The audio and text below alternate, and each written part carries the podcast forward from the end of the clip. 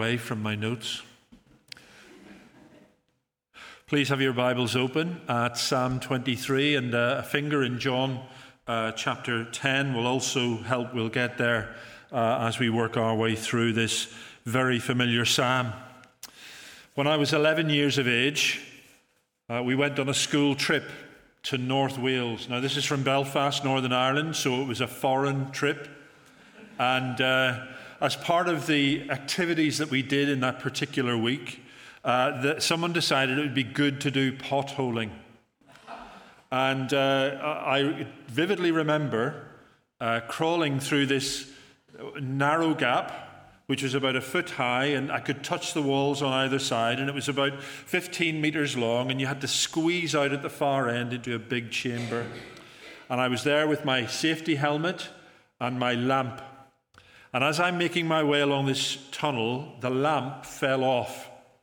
And it fell in such a way that when it hit the rock, it sealed completely. No light, not a whisper, utter darkness. Now you can imagine, some of us aren't good in confined spaces. I have never been in a pothole since. I think I've outgrown potholing for in a number of directions, but, but it was truly terrifying. And if you've ever been in a cave system where the guide has said, look, switch your lights off, you, you know what it's like. It is absolute, impenetrable darkness. And it, it instigates fear, it causes fear, anxiety, all kinds of things. Uh, we don't like being in the dark because there's a sense that we cannot see our way. Uh, that we no longer feel in control, and as a result, we become anxious, we become uncertain, we become afraid. And that's why I think it's important for us to study Psalm 23 together this evening. Because the same is true in life in general. We can come into circumstances or situations that cause us to fear. All of us at one time or another, if we haven't already, will be called to go through periods of deep darkness and difficulty, whether as individuals whether as uh, families, whether as a church family. And that's why we need to look together at Psalm 23, because it speaks of our hope as those who belong to Jesus, the one who is the Good Shepherd. And in Jesus, we have a hope that is sure and certain. You see, as you read the psalm, you come to understand that David knew what it was like to be in the dark. He says so in verse 4. He says, Even though I walk through the valley of the shadow of death, I will fear no evil. If you've got um, the notes in your ESV there, you'll see that an alternative for the Hebrew is uh, in the valley of deep shadows or deep darkness, I will fear no evil. Now, we usually take these words to refer to the valley of mourning or the valley of death. And it's true, isn't it, that for most people, the valley of death is the place they fear most. That explains why we're big on cosmetic surgery and fitness regimes and anti aging creams. But I would suggest that we need to understand David's words here as referring not simply to death and the grief and sorrow that it brings, but to all the dark and distressing experiences of life. And it's interesting that we've seen uh, a children's version of the 23rd Psalm because, you know, the, the thing that I was going to say next is that the images that we often see in children's Bibles of this particular Psalm are, are often completely misleading. You see, David did not live in an idyllic and peaceful world.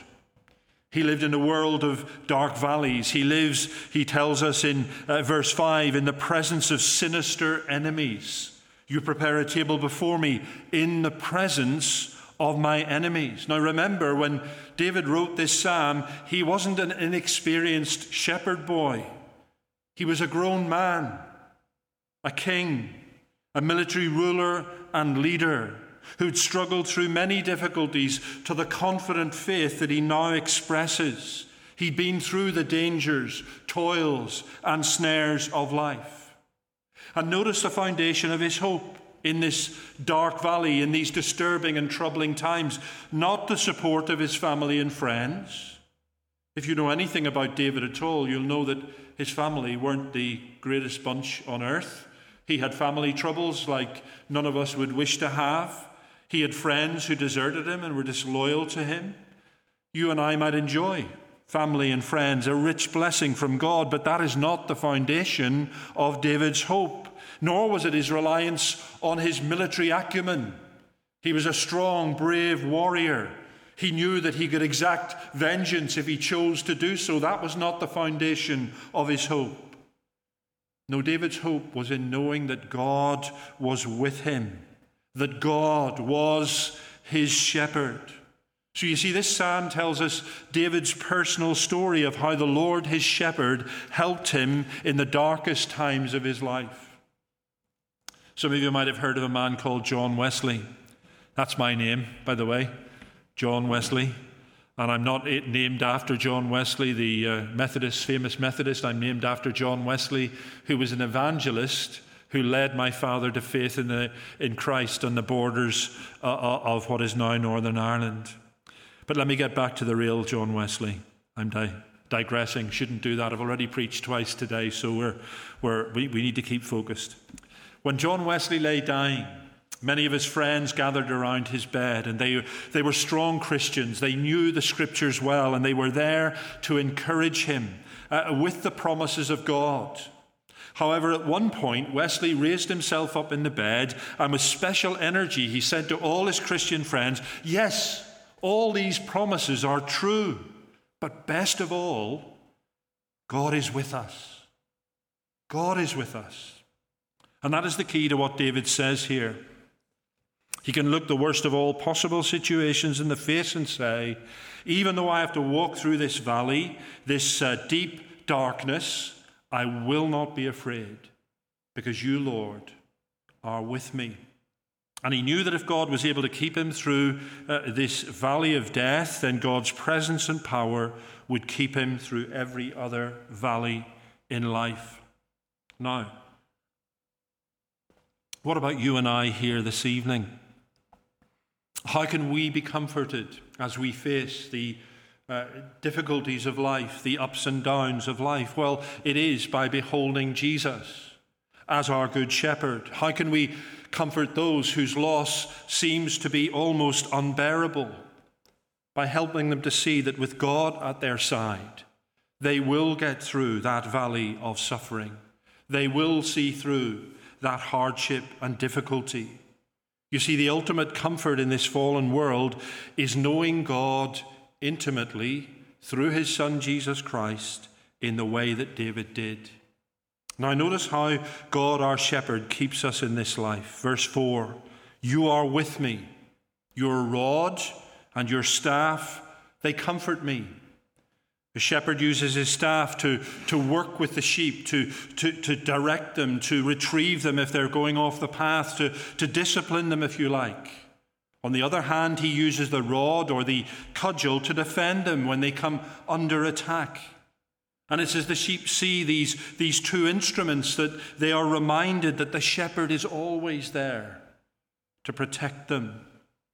And David understood, as we must, that the eternal God of the universe was his personal shepherd. And that word personal is crucial because it reminds us that our Christian faith is not so much a religion, doing certain things in order that we might please God.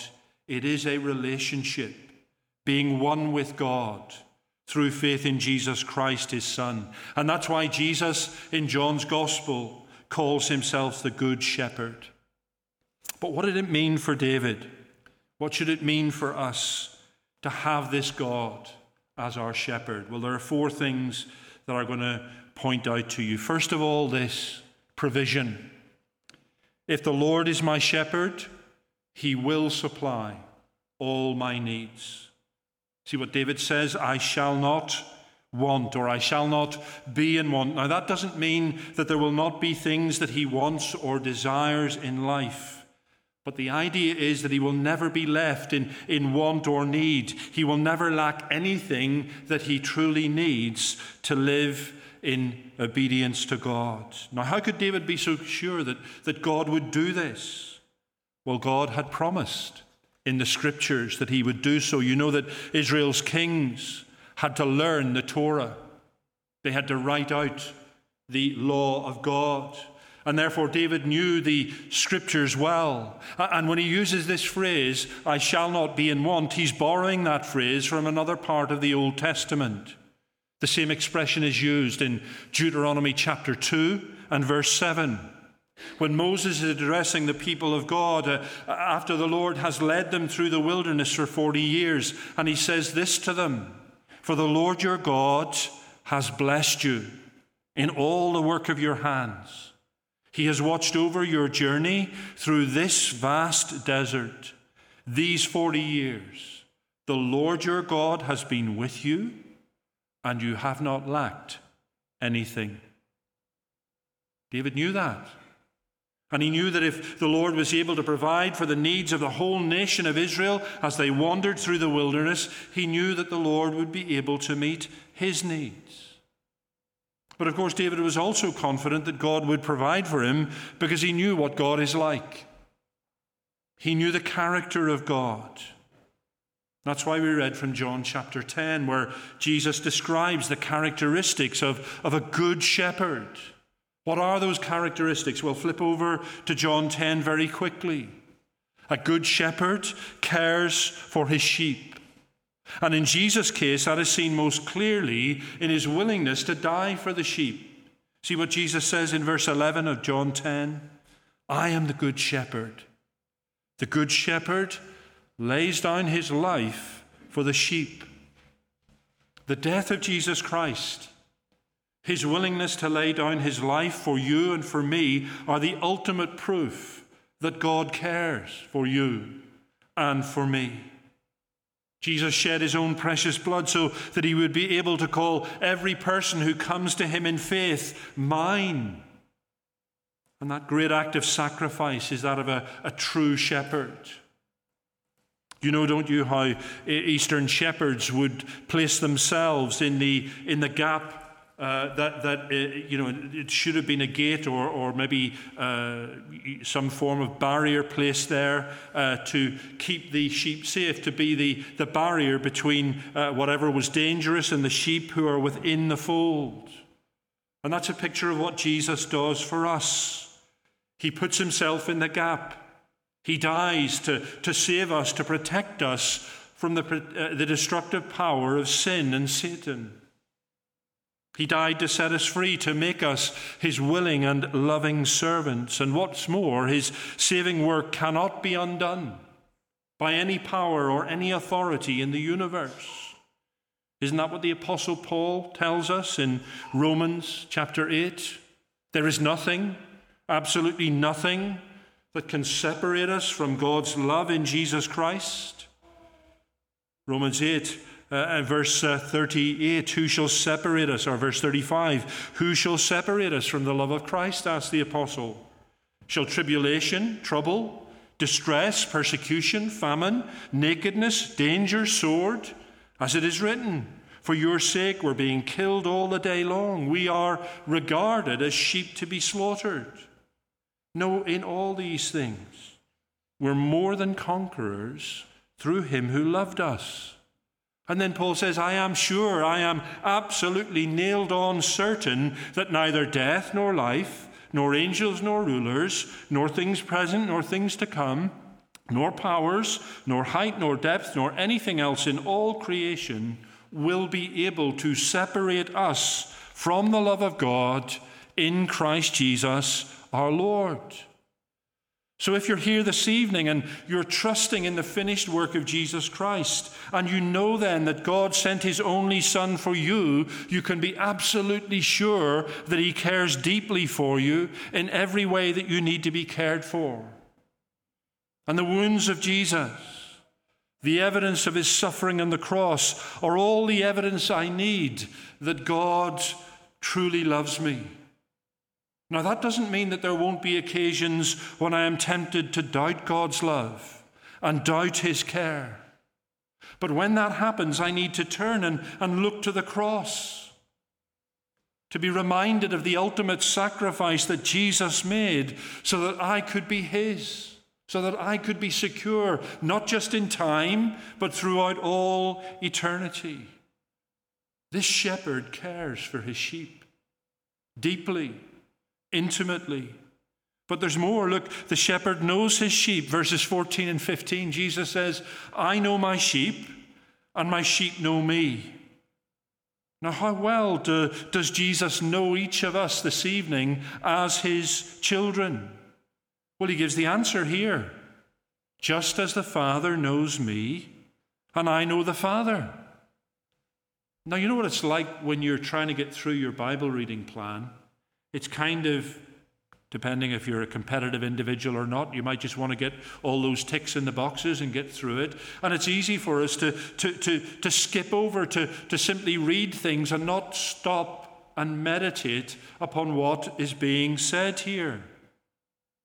Jesus says that God the Father knows, cares for, and loves you just as much as he loves his own Son, Jesus Christ. Isn't that what he's saying? That's amazing, isn't it? The same degree of intimacy that, he, that Jesus enjoys with God the Father, uh, God enjoys with you. Truly staggering, mind blowing. The Father and the Son are one. And Jesus understands you perfectly, just as he understands the will and the purpose of God the Father perfectly. In fact, the Bible teaches that the Lord knew each of us even before we were born. Psalm 139, verses 15 and 16. My frame was not hidden from you when I was made in the secret place. When I was woven together in the depths of the earth, your eyes saw my unframed or unformed body. All the days ordained for me were written in your book before one of them came to be. Jesus knows you, and he understands you at the deepest and most profound level. He knows your past with all its failures and setbacks and skeletons in the cupboard. He knows the hard and dark times that you've endured to this point, the pain and anguish that you've been through as an individual or even as a church family. He knows the hurts and the disappointments that you've faced. And He knows each of you, each of us, at this very moment.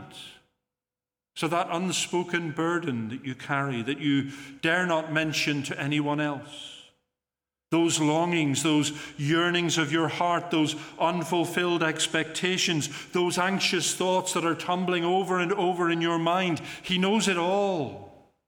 And He knows the plans that He has for you in the future a glorious future, a hope filled future. He knows you intimately. Before his gaze, your entire life is an open book, and he loves you to the degree that he sent his own son to purchase your redemption and make you his child. You see the shepherd?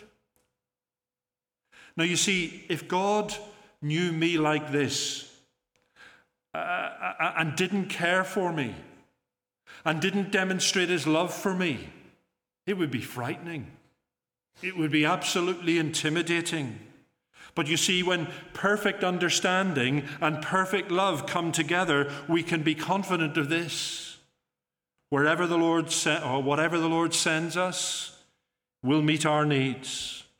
Whatever we need, whenever we need it, He will provide, and we can trust Him completely. That's the first thing provision.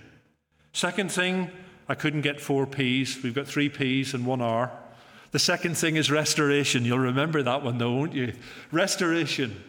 If the Lord is my shepherd, he will restore me when I fall.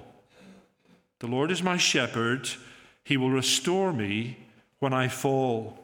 You see, this psalm is particularly beautiful because it presents the darkness to us in order to magnify the beauty of the light. Notice with me, the, the psalm is full of shadows.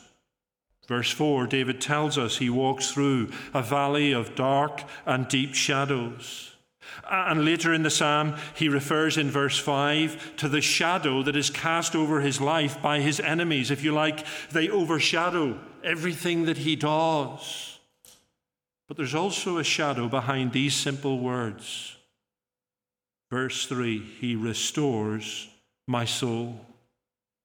Now, David was acutely aware of God's grace to him. As you know, other Psalms, the penitential Psalms, speak more directly of his sins and failings, but here in this Psalm, he simply alludes to his troubles. But this uh, wonderful phrase, He restores my soul, could be written over Psalm 51, couldn't it? Or Psalm 32. In fact, the word restore here is one of the Old Testament words for repent. And David experienced the Lord leading him into quiet pastures and beside still waters in order to refresh and restore him. Think about this. The devil often tries to stifle our work and our witness for the Lord by invoking the memories of our past failings, of past sin and shame we find that incidents long forgotten return to our minds. And we become distracted and unsettled, and peace and joy, and praise and, and witness are all paralyzed. And at times like that, David, by faith, reminded himself of this The Lord restores my soul, He bathes me in forgiveness. He refreshes me with the assurance of His grace. So, at those times when we experience that kind of spiritual darkness, and all of us do from time to time, we need to look to the shepherd and follow his lead, and he will restore us again. Notice that David's restoration doesn't set him back to square one. The grace of God is real, it's free, and it never leaves us the way it finds us. Notice verse 3 uh, restoration leads to a new direction. David says, He guides me in paths of righteousness for His name's sake. See that we are restored so that we can follow the lead of the shepherd. See this wonderful balance God's grace in restoring us together with God's guidance and God's direction as we come to Him and know His forgiveness and grace. Now, why is that so wonderful? Because sin always brings chaos, always brings disintegration to our lives. In one sense, it causes everything to slip eventually. So, restoration is more than just forgiveness, it is, it is transformation because the Lord restores us in order to change us into the likeness of His own dear Son. So, restoration. Third P, and we're moving more quickly now protection. If the Lord is my shepherd, He will surprise me with His grace. What does David mean in verse 5? when he changes the analogy and he says, You prepare a table before me in the presence of my enemies. So from shepherd sheep language, he moves to hosts and guests. Well, Jesus is our host, and, uh, uh, and I think the imagery is, is intended to be understood in this way Jesus is our host, uh, and we, as his people, are called to gather around him as his guests, in much the same way that the sheep gather around a shepherd when danger comes. I think that's the connection here. David knows and understands that when his enemies are ranged against him, he's gathered in with all of God's children as a means of protection. You know, sometimes we're like the disciples in the storm on the Lake of Galilee, aren't we? We find ourselves crying out, Lord, don't you care? Don't you realize what's happening to me? And like them, we need to learn always to trust Him because He's always present as our host, always providing and always protecting. Which leads me to the fourth and the final thing presence. Not presents, presence. If the Lord is my shepherd, He will be with me now and forever. So the presence of Jesus with me in the deepest, darkest valley guarantees his provision, guarantees his gracious restoration, guarantees his protection. It also guarantees that he always will be with me. So if you like David, David's reasoning is very simple. If the Lord was with me in the valley, I will dwell in the house of the Lord forever. That's the connection. The Lord is always with me. If you like, having taken us into his flock, the Lord will never put us out of his flock. And never means never. So you see, David knew that the Lord would be with him in every circumstance of life. And while you and I aim for a heavenly reward, we also enjoy such blessings here and now. His goodness and mercy follow us throughout our lives. And when the day comes for us to dwell in glory with Him, we'll simply enjoy more of God's blessing than we've experienced or even imagined in this life. Remember Wesley. Great promises, yes, the Bible is full of them. But the best of all, Jesus is with us, and He's never going to fail us and never going to forsake us. So we press on with Him as our good shepherd, protecting us, guiding us, leading us on till the day that we stand together with all God's people in His presence, rejoicing and singing. Let's pray together.